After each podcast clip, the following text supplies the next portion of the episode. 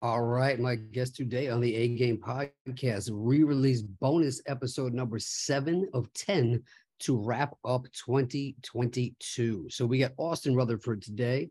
Fantastic gentleman. I had the honor of meeting him at one of Mark Evans' events earlier this year. He'd been on the podcast prior to that. A lot taller in person than he looks on the uh, on the old computer, but uh, guy's just killing it, killing it in crypto, uh, Airbnbs, social media stuff. He's another one. Just if you guys are not following Austin Rutherford on social media, if you're investing on any level, or if you're any sort of entrepreneur looking for any sort of value or nuggets or tips or or just somebody you should model yourself after. Awesome guy, good demeanor. Uh, hear nothing but good things about him from everybody that knows him, and uh, was nothing but a gentleman when I met him as well. So thank you so much, Austin, for being a good guy coming on the podcast, and it was great to obviously meet you in person and connect. And I look forward to seeing everybody again at Mark Evans' next event as well. Uh, but Austin Rutherford, thank you for coming on. This is a great podcast. I'm excited to re-release it. Hope you guys had a fantastic Christmas, Hanukkah, everything you celebrate, and uh, gearing up this week now for the new year. As we're about, uh, I guess, the 27th ish, right around here is probably about Tuesday. So hopefully you guys had a safe and happy holiday and you're rounding out the year the right way. And no better way than to check out for the first time or the second time this episode with Austin Rutherford. If you're looking to do deals together, text the word real estate to Nick 516 540 5733. Again, 516-540-5733 to do your first deal together, your next deal together. If you want to buy properties from me, sell properties to me, or find a way to just to have a conversation about how we can work together or partner together, just text the word real estate to 516-540-5733. And again, nicknicknick.com slash links, L-I-N-K-S. Three nicks, nicknicknick.com slash links for all the ways to connect and listen and watch this podcast on pretty much every platform, as well as find me on social media. Please interact. We've had amazing, amazing guests that have been given a ton of valuable information and agreeing to come on and spend their time and share their knowledge, their expertise, their wins, their losses, and their lessons and the only fee for that is to just subscribe to the show and to interact on social media when I post clips and listen and let the uh, guests know that you support them and you listen to the podcast. So a like, uh, a, a, thumbs up, a share, a tag, something uh, is always welcome. So thank you so much for supporting the A Game podcast, supporting the guests. Have a great day. Austin Rutherford, ladies and gentlemen.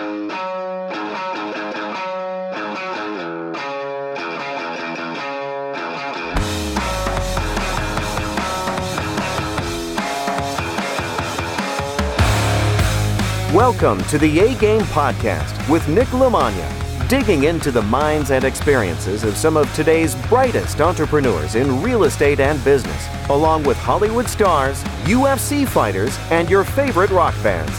People that have figured out how to overcome obstacles, take chances, live boldly, and no matter what they do, they always bring their A game.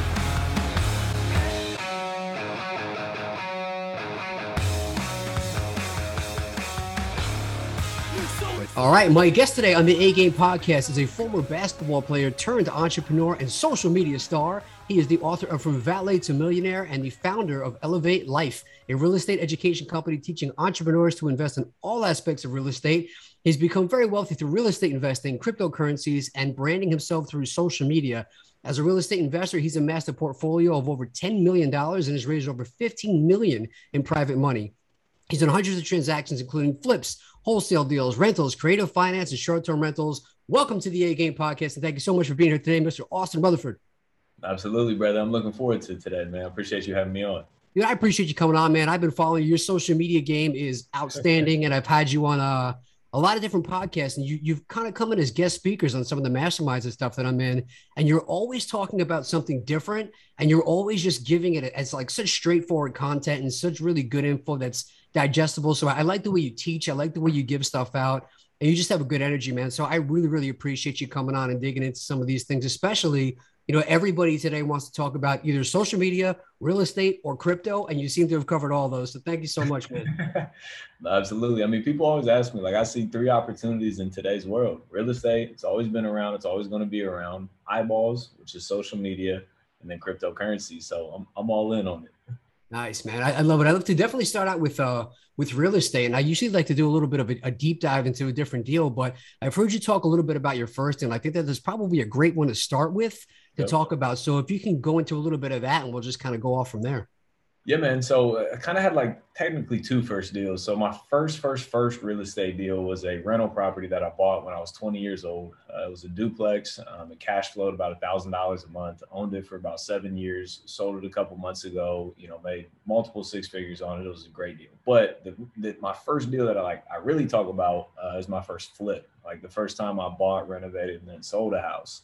So uh, I wanted to flip houses because that was how I was taught, you know, to make a lot of money very quickly. Um, so started marketing for deals. Uh, took me 16 months of marketing and working valet and going to college, taking 15 credit hours. 16 months of grinding it out. Finally got the first opportunity. Uh, ended up buying it for $74,000. Put $170,000 into the rehab of the deal. Um, and I ended up selling it and netting in my pocket $107,000 in net profit. Uh, then people see that that check. The check was actually for $184,000, but only 107 of it was net. So people see that check and they're like, "Oh, this is easy," but like they forget the 16 months of failure, you know, leading up to that. Uh, but yeah, that was that was my first uh, investment. I was a hundred seventy thousand dollar rehab. Uh, we did a 600 square foot addition, two car garage, 25 grand into the foundation, plumbing, electric, HVAC, roof, siding, windows, gutters, like literally anything you can do. Um, you know, we, we, knocked it out. Uh, I bought it when I was 21 and sold it when I was 22. Dude, that's a, a pretty ballsy first rehab. Was that must have been scary going in? You're usually I did the complete opposite. I smart with like a very small one starting out. But what was the mentality going into such a huge deal like that on your first swing? No, absolutely. So uh, people getting in, they're like, you know, the first ideal deal is, you know, a, a twenty, twenty-five thousand dollar light cosmetic rehab, and that's what I thought too. I was like, that's what I was looking for. Uh, but I tell people always ask me like, you know, how should I start? I say start with whatever opportunity presents itself first. Uh, so that's kind of what it was. You know, this was the first deal in my eyes that made sense financially. Um, so I put it under contract. Right when you know it's a deal, you want to control the deal. So put it under contract. I control the deal. And I was thinking about wholesaling it, making a little bit of money, but I knew I could make a lot more money flipping the house. So I put it under contract and I started looking to raise money. At the same time, I had one of my guys walk through the house, um, a new person to me at the time. He was in real estate, somebody I kind of, you know, wanted to learn from. I was like, hey man, like, can you walk this deal and see if, if it's even a good deal? And if I can't get it funded, you know, I'll wholesale it to you um, you know, if you could just kind of give me some insight on it. So he's like, yeah, absolutely. Walk through the house. He was like, it's a phenomenal deal. Uh, if you can't get it funded, I'll definitely buy it. Uh, and then, then I had to end up raising a quarter of a million dollars uh, to fund that deal. Um, you know, luckily I was able to do that and, uh, you know, knocked it out. There was a lot of learning lessons along the way, um, a lot of late nights of me at the house. The last two nights before the property got listed, I slept in the house. I did 20 hour days fixing the house myself for the last two nights. I slept on a on a love seat, so I couldn't even like sleep on it. It was so small. Uh, but you got to do what you got to do, you know. So it worked out. You know, made a hundred grand. And, you know, rest was history after that. That's awesome, man. So coming into some of the specifics of that, how did you wind up finding that deal? Yeah, so it was from direct mail. So uh, we hand wrote letters, uh, actually in my parents' basement, and uh, it, was, it was the fifth letter that I sent them. So we always sent seven letters to each list. Um, so five letters in, which is roughly five to six months after the initial letter, um, they ended up calling me back. Um, went to the house, actually put in contract for a hundred and hundred and two thousand dollars, um, contingent on a foundation uh, engineer inspection, um, and then had the engineer out. It was twenty eight thousand dollars of work, and uh, reduced the price to seventy four grand. Man, on, on a big rehab like that, what was the final rehab budget that came in versus what you initially thought it was going into it? Yeah, so uh, we ended up spending right about one hundred and seventy thousand um, dollars, and of that, we had about thirty grand in contingency budget, which we spent all of it. Um, so we went we went even a little bit above the contingency budget, um, but we had such a large contingency, we didn't like blow too much of it because we already kind of planned on blowing a lot of it. That's that's the nice part. The pros and cons of those bigger deals is you have a little bit more fudge room. Whereas sometimes those twenty, twenty-five thousand dollar flips, you go five, ten in, you're almost doing it for free. So there is risk and reward on those bigger ones. You know, another another key thing I always like to ask, especially, I think it's very interesting that that was the first one, and it's it's such a big swing. How many contractors did you have to go through? Did you actually find one that went through that whole job and, and finished it from the beginning to end? Yeah, so uh, luckily, yeah. So I, we we drew, we wrote a scope of work, um, and then we had like five or six general contractors come out to look at it. Um, ended up hiring a general contractor to do, to do the job. We subbed the uh, the foundation work um, and the landscaping and the fencing separately.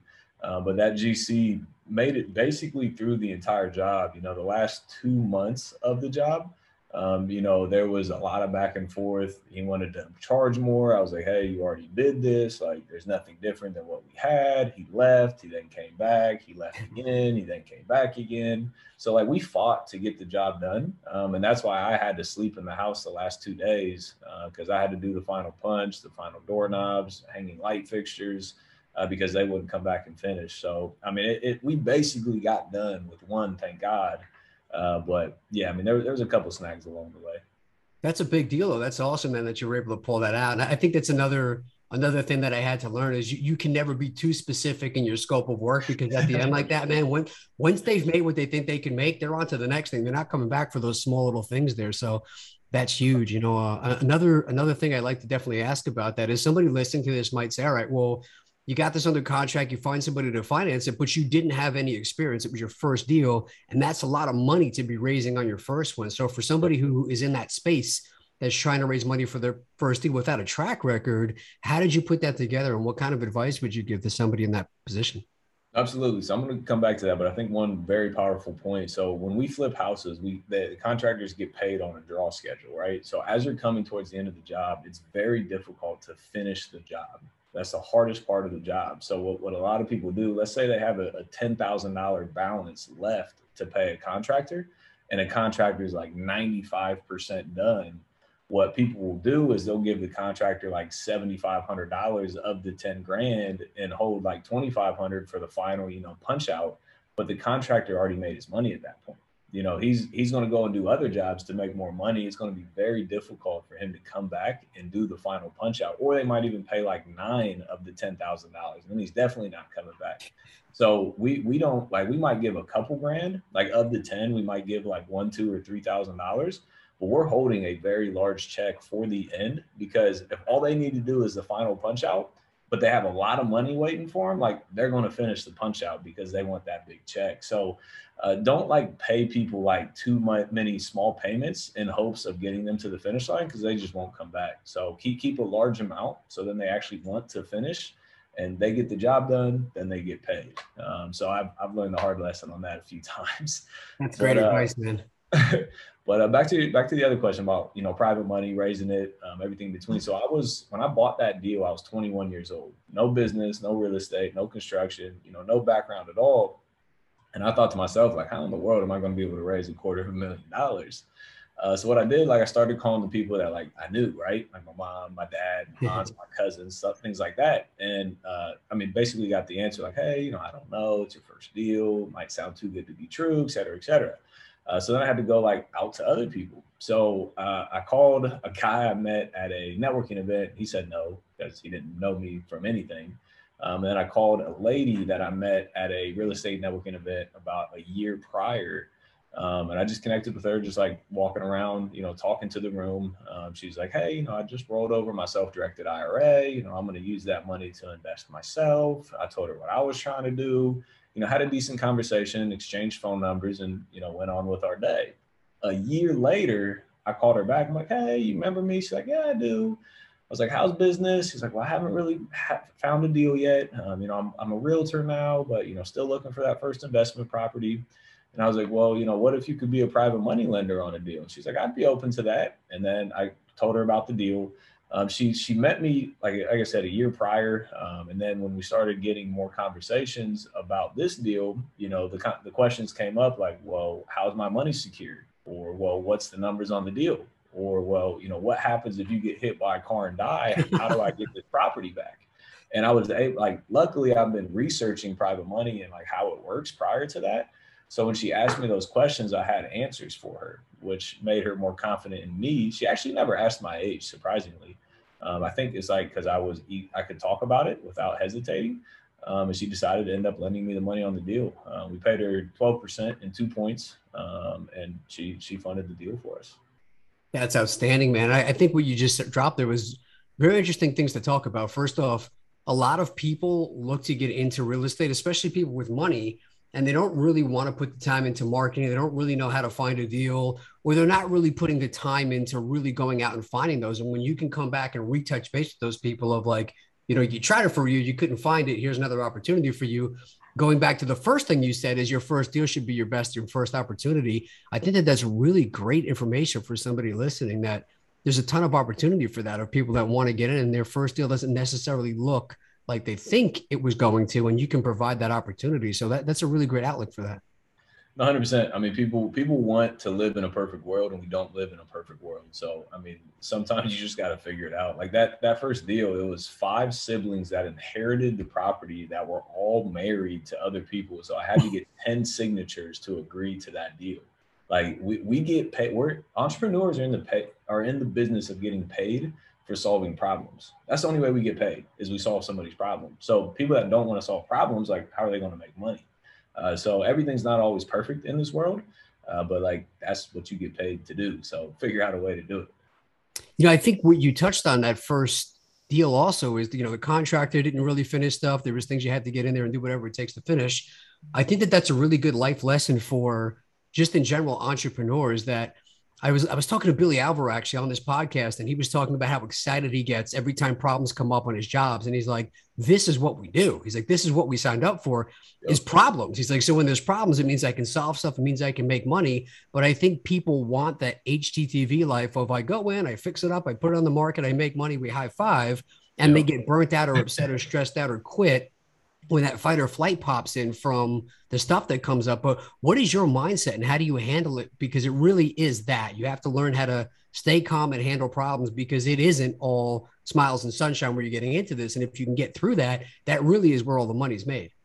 100%. I mean, like when things are like really hitting the fan, like I've, I've lost hundreds of thousands of dollars on deals and investment decisions that I've made. And like I've lost like real money and like even my girlfriend will come to me sometimes and she'll be like, "You good?" Like, like that's not normal, right? I'm like, "It's what I signed up for." Like, you know, th- this is literally what I asked for. I asked to be able to be in a position to do this, so like I'm gonna figure it out. Um, and like not accepting no, not accepting negativity. Like I, I do not allow negativity in my mind, like by any means. It's something that does not, is not welcome. Somebody around me brings it up, like it's cut off immediately. And I think like when people get in a bad position and they start going down that negative path, they build on the negativity with their own mind. I always say you cannot control what comes into your mind, but you can control your reaction to those things. So a lot of people will have that happen and they'll stay in a slump for an hour, a day, a week, a month, or a year. Everybody goes into those slumps. It's just how quickly can you get out of them? For me, it's like 10 seconds. It happens. I'm like, oh, that sucks. Oh, well, we got to figure it out. Now we're back to it. Uh, so I think it's just being like mentally tough. Um, and when my business like truly, truly went to the next level, is when I like really actually started believing in myself, um, which comes from you know the manifestations, the affirmations, the journaling, the the reading, uh, just having confidence within yourself. Um, like those outside forces don't really affect you, um, and you know that you have the capability and the power to build back whatever you want to build back. So uh, losing something is not as scary when you actually believe in yourself. That's awesome, man. How, how much of that do you think came from your prior life as an athlete?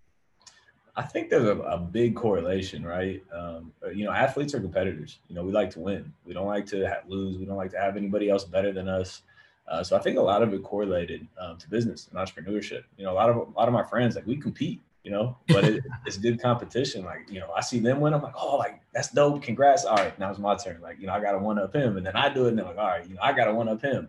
So it's friendly competition, uh, but it's just a winning attitude, and, and, that can be taught too. You know, a lot of people say it can't, uh, but I didn't believe in myself. Like I was a guy in school at like homecoming and prom. Like I would literally stand in the corner of the of the the, the room, like not even close to the dance floor, because I didn't want to embarrass myself. Like a, a, camera came out, like I would hide in the corner. I didn't want pictures of me, and like now I'm on you know social media all day, every day. So it's something that can be taught. Um, you just have to want to learn it. I think that that's great, man. And you know, going back to your first conversation, I think that the more confident you are in what you're talking about, the easier it is to get out there and put yourself out because you're you're comfortable in that skin for sure. Hundred percent, hundred percent. Talking to people is everything. Most people are just too scared to even open their mouth. Exactly, man. I agree with that. Just getting started. So, what is your current business model looking like now? What are you guys doing? Yeah, so on the real estate side, um, or the goal now is to build rental properties, right? You know, I got caught up for five or six years. I call it chasing money, you know, flipping and wholesaling and making a lot of money, and it was great. But it was like, what are you building for the future? Um, so now, as deals come in, our first exit strategy is a rental property. So we look uh, to have a positive cash flow of $400 per unit per month. Um, and then we look to get into it basically with no money using the BRRRR method at 75% LTV. So when we refi, we have no money into it and we own the asset still. So um, that's what we look as a rental property. If it fits that, we're keeping it as a rental. If it doesn't, then we look to flip and or wholesale it. Um, so that's the real estate side. Um, and then the, we, we're starting to do on the rental side, we're start, uh, rolling over to some short-term Airbnbs. Um, so taking longer-term units and putting them on on Airbnb because uh, I had a couple that were doing very well. So we're going from two units to eight units on Airbnb. Um, we're almost done with that rollover. I think we got five going right now. Um, and then on the brand side, you know, it's building the brand, uh, helping people, coaching people, getting eyeballs. Again, I say eyeballs is currency. Um, so that's kind of what, what it looks like now. That's awesome, man. You touched on definitely a couple of things there. One of them is with the market going the way it is right now, I've heard you say that you're leaning away from big rehabs, which seems to be across the board. What I think is a smart idea right now. Just we don't know what's going on, so mm-hmm. staying away from stuff, things you can get in and out of semi quickly. But on the BRRRR strategy now, what are you doing to protect yourself against a market correction? Are, are you adjusting for the refi? Are you like putting extra parameters in there? Are you guys doing cash outs? Are you just doing rate and terms? Like, how does that look for? Yeah, no, absolutely. So uh, when when COVID like first hit, the uh, refis went down to about seventy percent, sixty-seven to seventy percent. Um, so we we lowered our buying standards at that point. Um, now we've gone back to seventy-five percent. Excuse me, seventy-five percent all in, which includes all holding costs and soft costs. So like net, net, net, seventy-five percent.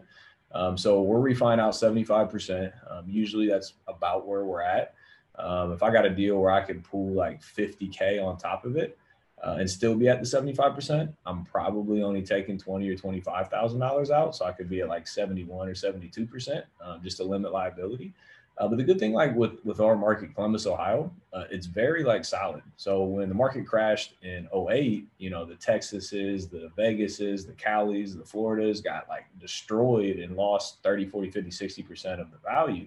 Ohio only went down like 10 or 20 percent. So, you know, if we're at 75% LTV and we have a 20% crash, you know, theoretically, we're still 5%, you know, uh, have 5% equity in the deal. Um, so we're not like maxing everything. Um, we're not swinging at every property that we used to in the past. Uh, so a little bit more conservative, but for us, like if, if, we're in the first time home buyer market, so our properties are worth like a hundred to two hundred thousand dollars. So if we had to get out of it, everybody can afford that house. The hedge funds are buying those properties. People with a lot more money than me are still in the uh, market to buy those deals. Uh, so worst case scenario, you know, hopefully we'll still be able to get out of them uh, with, with 25% equity. I think it's really smart, man. It's like you're saying, those cash flow markets are, they're not going to see those big swings. If you have 25% equity in there, in a worst case scenario, from what I saw in the last crash and some of the things I've learned from people smarter than me, when those markets start to turn, if there is a correction, your rentals that are in those middle income and first time home buyer areas are, are going to be even stronger because people aren't getting loans because the conventional loans tighten up. So you can't buy, they still have to rent and there's no supply. So I feel like you're even in a stronger, like what worst case scenario, your equity on paper goes down, but your cash flow goes up. So who cares? That's what you bought it for anyway. So it's really smart. That's the thing. Like people always ask, like, well, what happens if the market crashes? Values of something have zero effect they don't matter. Cash flow is what matters. People go bankrupt off of lack of cash flow, not of lack of value within a property. So even if the property dipped 50% and I was underwater, but it was still positively cash flowing every single month and I was making more money than I had to spend every month, it really doesn't matter because I can weather whatever storm I need to weather if it cash flows positive. So with but cash flow is everything. Like that's how you stay afloat in the down times. People people go bankrupt from lack of cash flow, nothing else.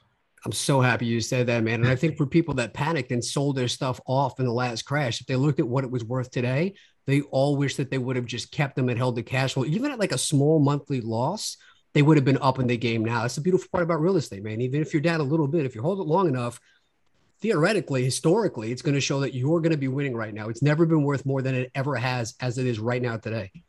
Agreed. I mean, it, you just got to look like the amount of money that we've printed, um, dollars, currency that we've printed theoretically, like there there's some reports out there that said we've printed like you know 40% of all income, all value of dollars in the last two years. So theoretically, if there's 40% more currency, the dollar itself is worth 40% less and the assets themselves are worth 40% more. Like overnight, technically that's what it looks like. It doesn't happen like that quickly in the real life. But if there's way more money in the world, how do assets that have limited supply not increase with that, you know, money supply? Uh, so I'm with you. Like assets, like stocks, like real estate, like crypto. Um, I, I, think you know there's obviously going to be ups and downs as it goes, but over time, long term, I think they're going to continue to go up. I agree with you, man. And you know, touching on Airbnb and short-term rentals, uh, shout out to my buddy Paul Vincent.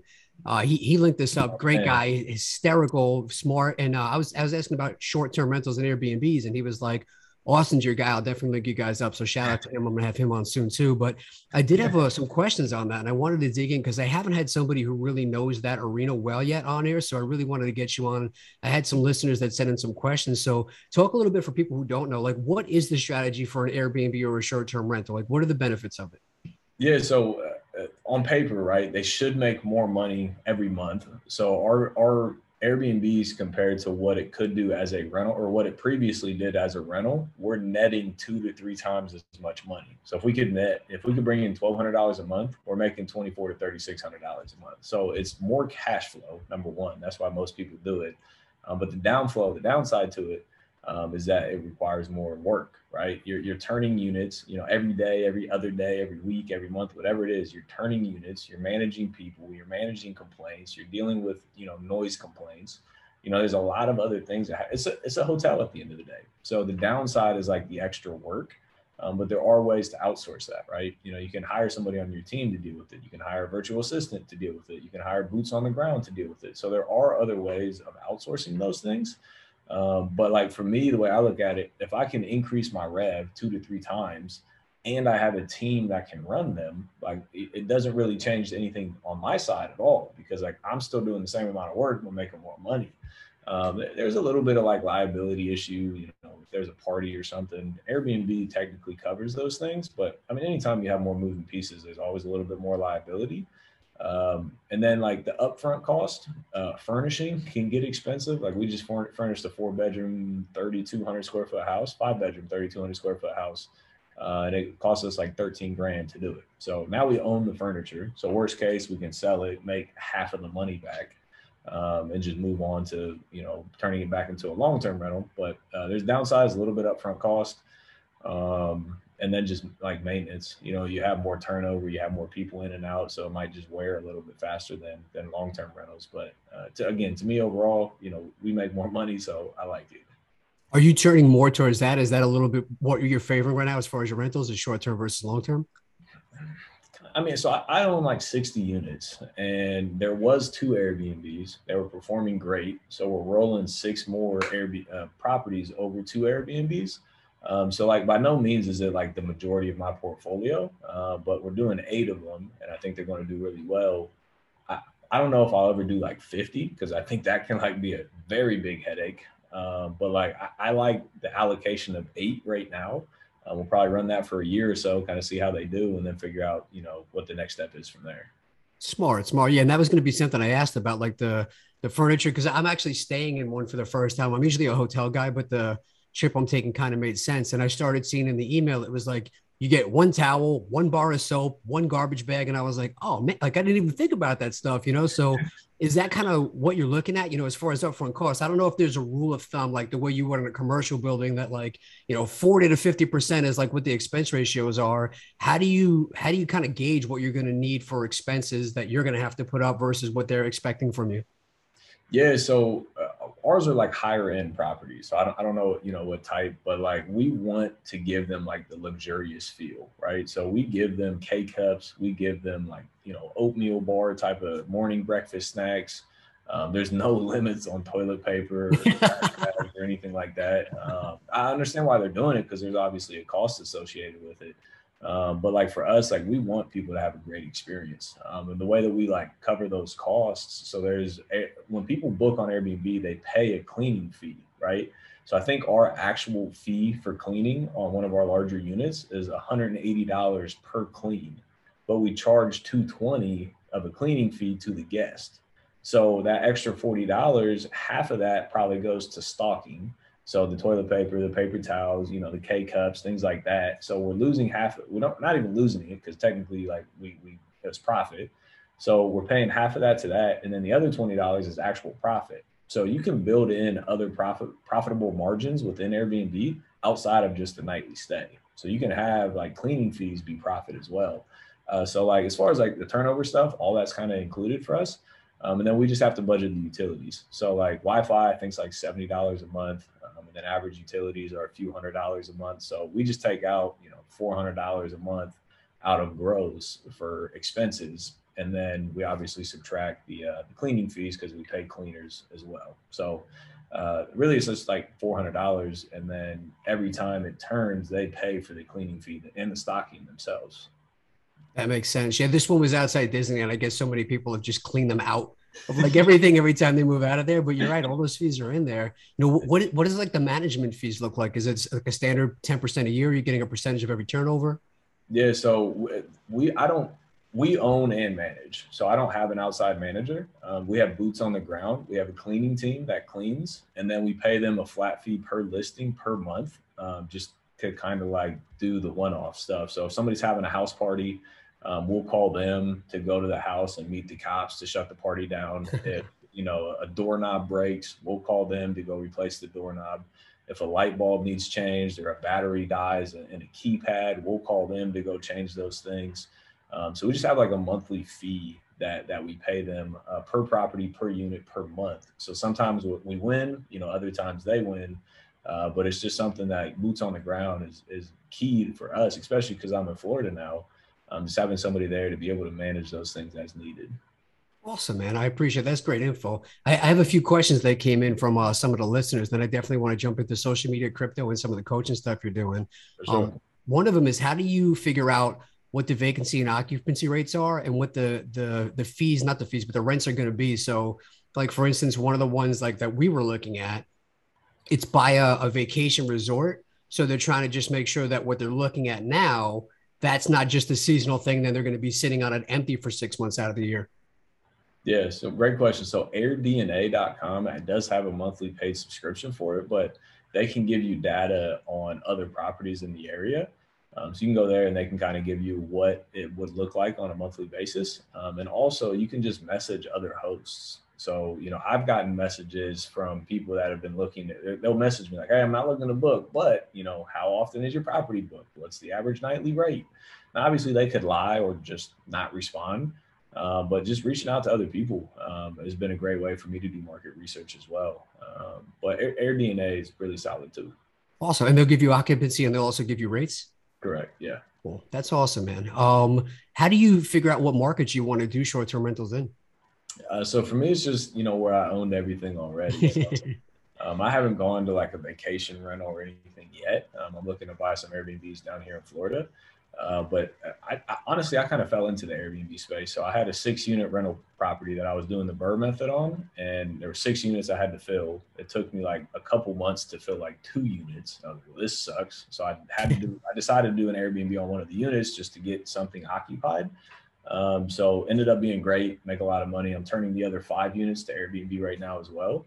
Um, and then the other property was my personal residence. And, you know, I ended up moving out and I didn't need the furniture. And I was like, well, you know, do I sell the house? Do I sell the furniture? What do I do? Um, and I love the area and I think the area is going to continue to appreciate. So I was like, you know, let's give Airbnb a try. You know, I already had all the furniture there. Um, and it went crazy. You know, we did twelve thousand dollars in one month. Now that's obviously the high month, um, but like I could rent that property for thirty five hundred dollars a month. So um, it was great numbers. Um, it worked out tremendously. Those were the two, and I was like, "Well, this works." So then we're just moving six more um, to do the same thing.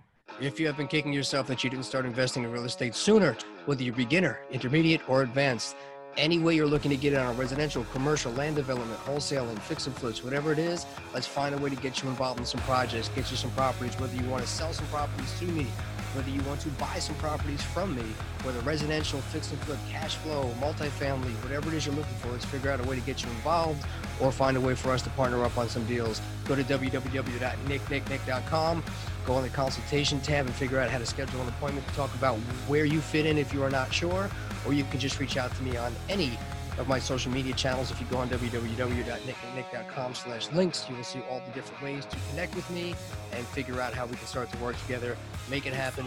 Everybody that invests in real estate always just says they wish they did it sooner. Best time to start is today. Nice, man. natural transition. I like that. For sure. Cool. Yeah. Another question that came in is Do you analyze these for a short term and a long term? Like, if you're going to go buy one now, is that kind of how you weigh it out? Like, hey, this only works for short term, or does it have to have a little bit of a backup strategy for if it doesn't work for short term, I can still cash flow and make this a long term rental? Yeah, no, this is big. So when COVID hit, we had those two Airbnbs. We were booked for six months. Every single person booked uh, canceled for six months every single one. We had six straight months of cancellations, and our calendar was blank. And I was like, "Ooh, this could get real very quickly."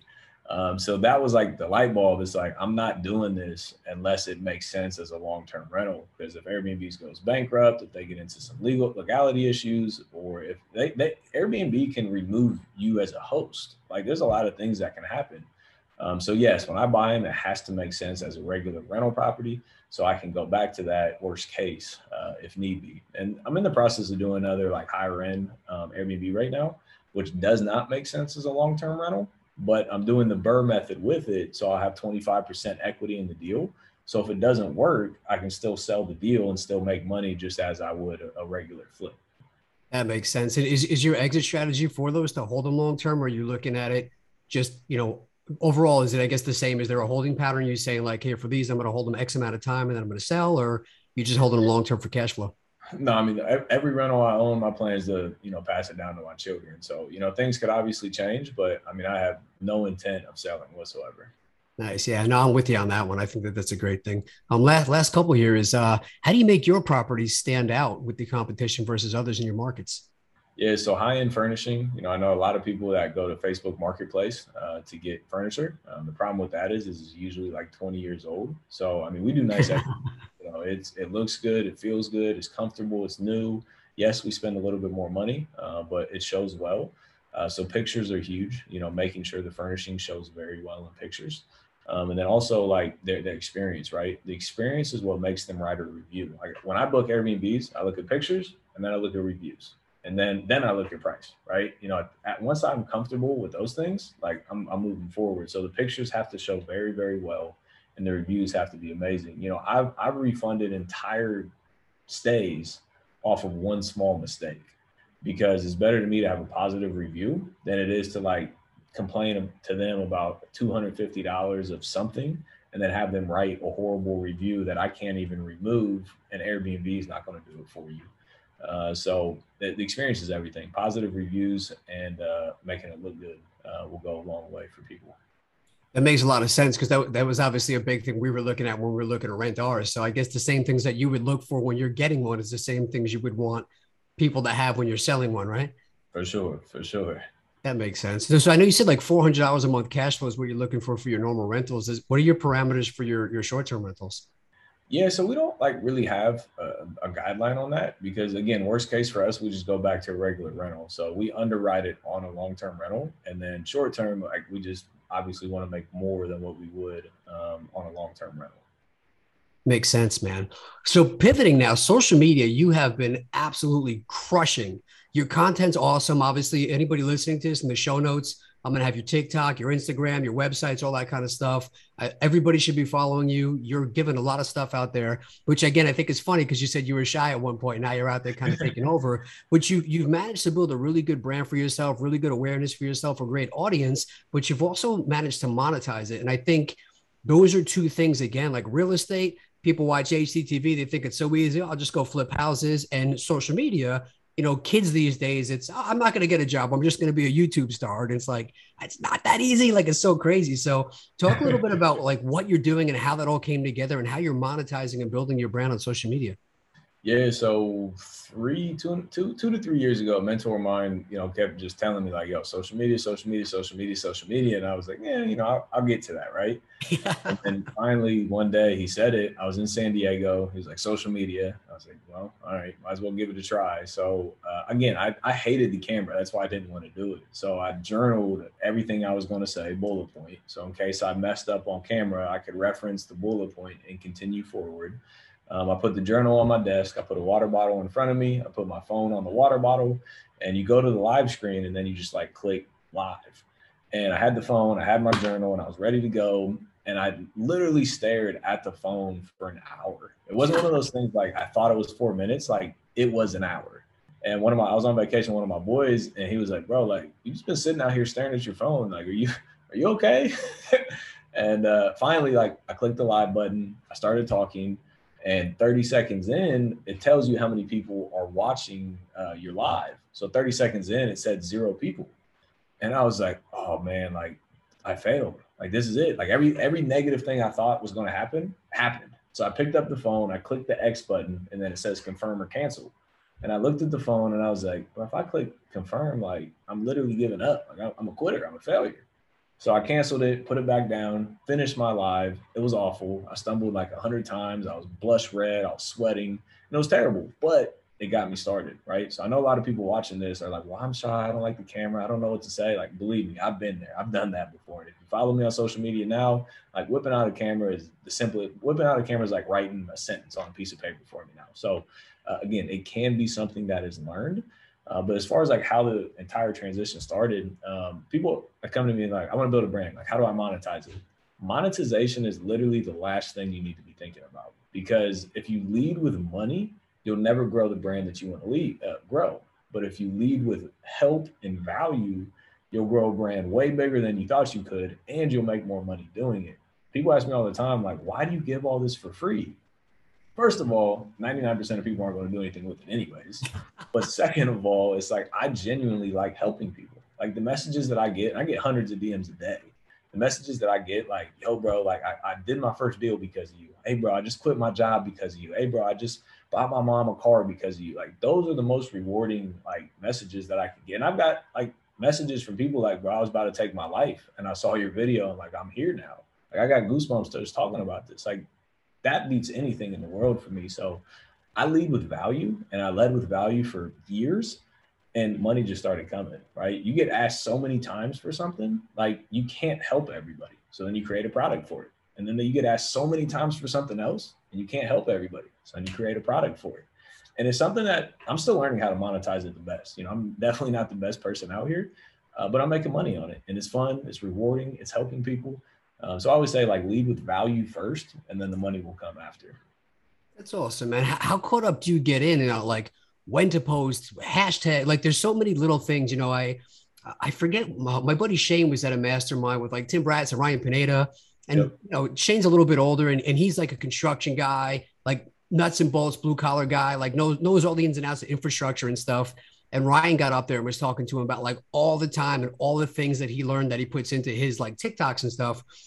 And he came out after and he was just like, I'm just telling you, like, I'm never going to do that. Like, and I think people forget that that could be a job in itself. Like there's mentors that I know you were talking about j- just for just that one thing. So it can be overwhelming. Like what is some, some like quick and dirty, easy ways that you would say, or some advice you would give for somebody starting out their social media? Because when you, when you peel back the layers, it can get really overwhelming for all the things that you actually need to know to be successful with it. Absolutely. Uh, I'm, my, my brand is a business now. Like we track views, we track shares, we track all the KPIs. So like once it gets to that point, yes, you have to treat it as a business. There, there's processes, there's systems, there's team members, there's editors. Like there's a lot of people involved.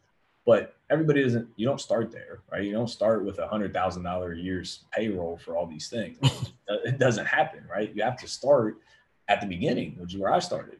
And one of the best pieces of advice that I got when I started was I was like, well, what do I share? What do I talk about? What do people want to hear about? And somebody said to me, they said, don't create, just document.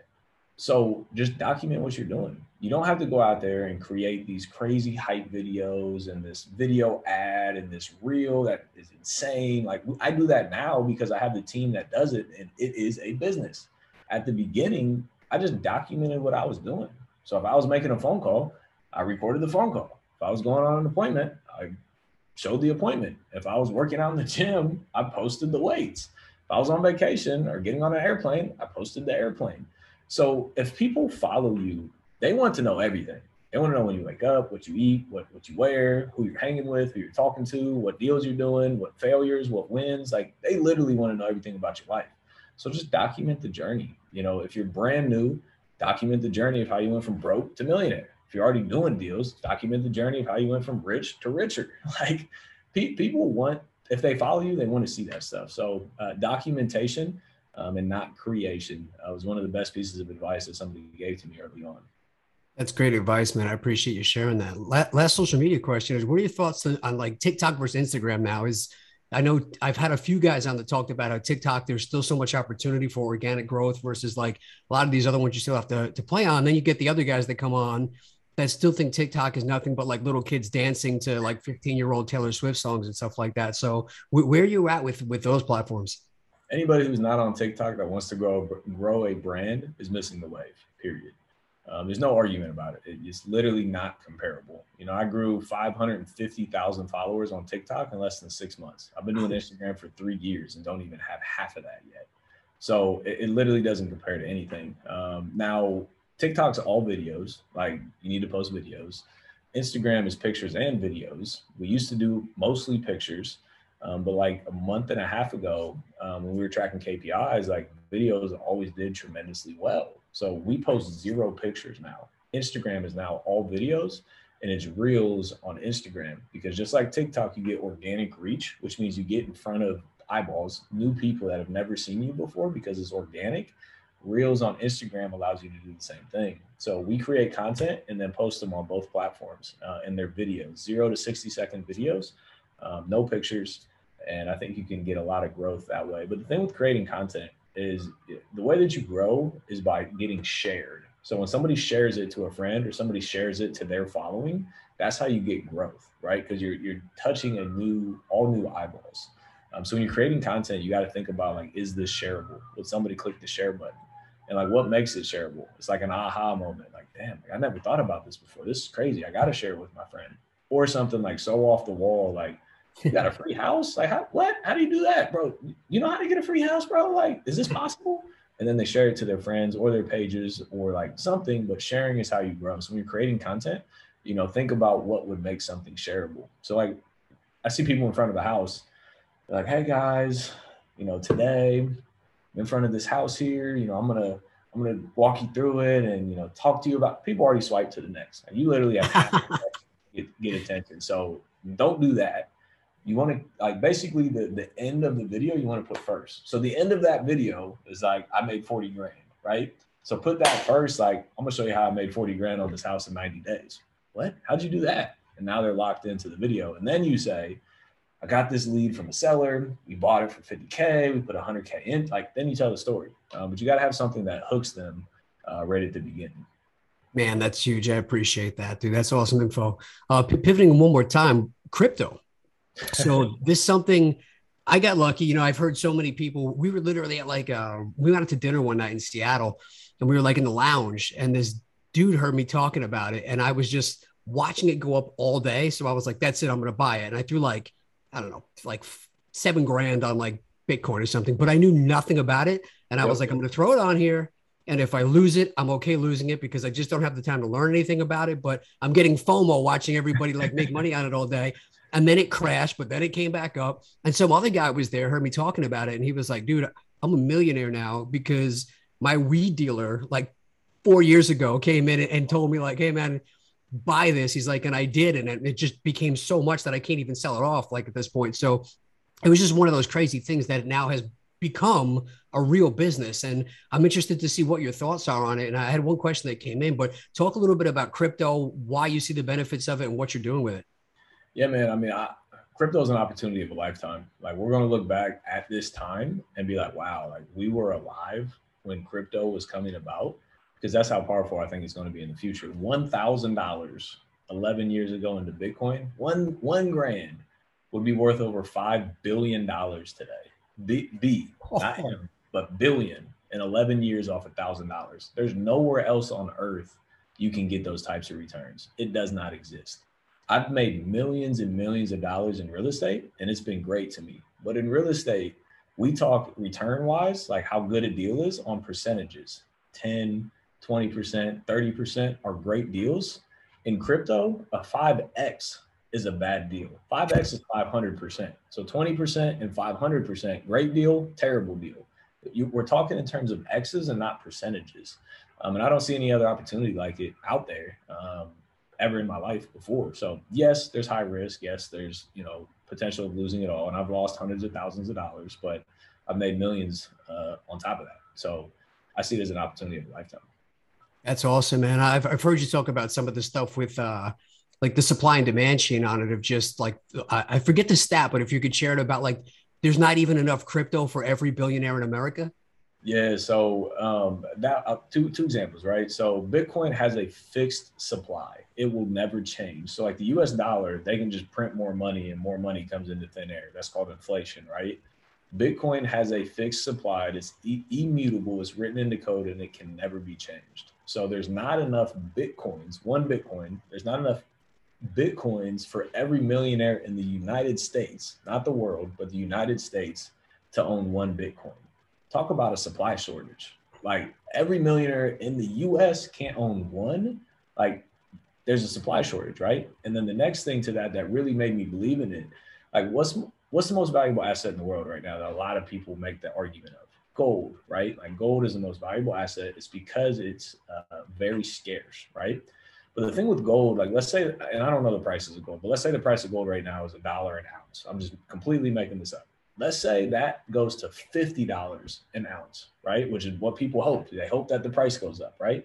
When it goes to $50 an ounce, you don't think the people that find gold are going to look harder for gold? Yeah, because they're going to make way more money. So they're going to find more gold and increase the supply, which will then take the price back down. So it's one of those things, it's scarce, but nobody really knows how scarce. We may never see another gold mine again, or we may hit the biggest gold mine we've ever seen in our ever in, in the world. So if that is the scarcest thing, the most valuable thing out there, and the only thing that's more scarce than gold is Bitcoin, it's a fixed supply, like do the math on it. You know what I mean? So when I got that example put in front of me, I was like, man, this makes sense. And now Bitcoin's only like one crypto. There's a lot of other cryptos, but that's kind of the essence behind of like why people believe. Uh, one of the reasons why people believe uh, in Bitcoin um, because it's scarce, right? It's uh, one of the hardest things out there in the world um, to get their hands on. So yeah, I love crypto. It makes a lot of sense, man. And Gene, my buddy Gene wrote in, he was asking, is crypto better as a long-term hold or a swing trade? I guess I kind of know the answer to that question. Now you're saying the long play there, there's a lot of benefits to that. Yeah, so uh, you can swing trade, right? Um, I know a lot of people who make a lot of money trading. Um, I made a lot of money and then lost a hundred grand on one trade. Um, so like I'm, I, I don't trade anymore. Um, I invest in the crypto again, very high risk, very high reward. But I invest in the crypto today with a three to five year outlook because you know again it does this but over time it, ideally it continues to go up over time. If it repeats the past it'll continue to go up with a lot of ups and downs along the way. So if i have a three to five year outlook it's going to be very difficult for me to lose money in the short term. You know when i at the beginning when i started investing and it crashed 30 40% in 24 hours like yeah that that was very emotional for me. You know i saw zeros taken off of my account and i was like, like that's scary right uh, but then you just get, and then the next, you know, week later, it's up, you know, the same amount and more. So it's like one of those things you just kind of like, you gotta, you gotta remove yourself from that. Um, otherwise, you're going to drive yourself crazy emotionally.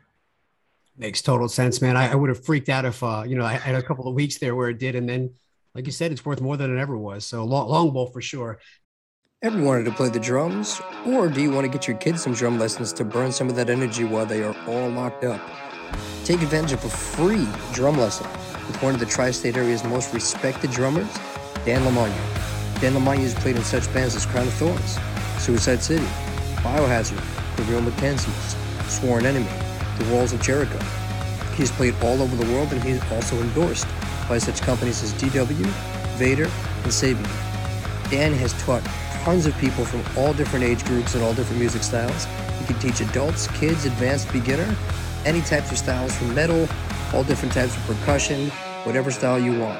Get a free drum lesson today from Dan. All you need to do is text the word drummer, D R U M M E R, to 833 632 0585. Again, text the word drummer, D R U M M E R, to the number 833 632 0585 for your free online drum lesson. Now, pivoting to elevate. So talk talk a little bit. I see the shirt, awesome shirt by the way. I love that shirt. So you're helping people scale their businesses in a big way now. Talk a little bit about what you're doing. How do people work with you? How do they find you? I see you have some online training platforms. There was a bunch of different stuff I was looking up. It looks like you have a lot of really great content, things you're offering to help investors. So talk all things elevate, all things the Austin Rutherford.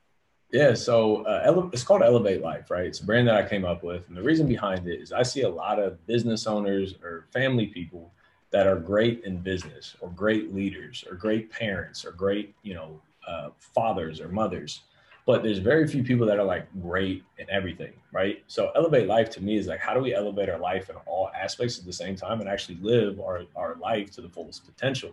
Um, so you know, one of those ways is having money right? You can solve a lot of problems with money. How do people make a lot of money? Real estate. Real estate's created the most millionaires ever. Um, so I've been able, you know, blessed to have people in my life to teach me the game. So now, you know, we teach other people how to invest into real estate, whether that's wholesaling, flipping, owning rental properties, you know, whatever it is on the real estate side, you know, we teach people how to get started and or scale what they're already doing inside of real estate. Um, and then we, I do a lot of mindset stuff too, right? You know, it sounds crazy. I know 90% of business is mindset you know the the the 10% how to's you need to know that but the rest is all mindset but nobody wants to hear that mm-hmm. uh, so we talk mindset um, how to grow how to actually get confidence within yourself i told you that's how my business took off i was actually believing in myself so we do masterminds we do vacation masterminds um, we have yearly masterminds um, again mostly just on business and mindset in general um, so you know, I love connecting with people. Um, you can find majority of this info at theaustinrutherford.com. Um, and then Instagram and TikTok is uh, Austin Rutherford official. Awesome, man. And one of the things I think you touched on that I liked about what you're doing with your brand is you mentioned that you give everything out for free and people go, why do you do that? And say, well, 90% of the people aren't going to do anything with it anyway.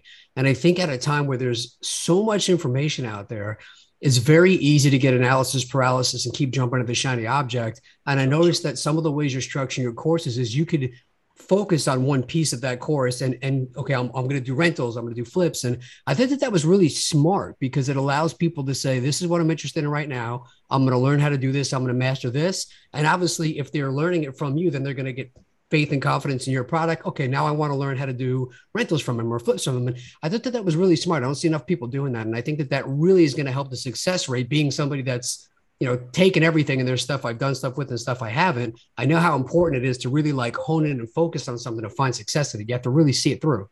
For sure. No, I agree 100%. You know, people, there's two ways to make money, right? There, there's a process of two things to make money.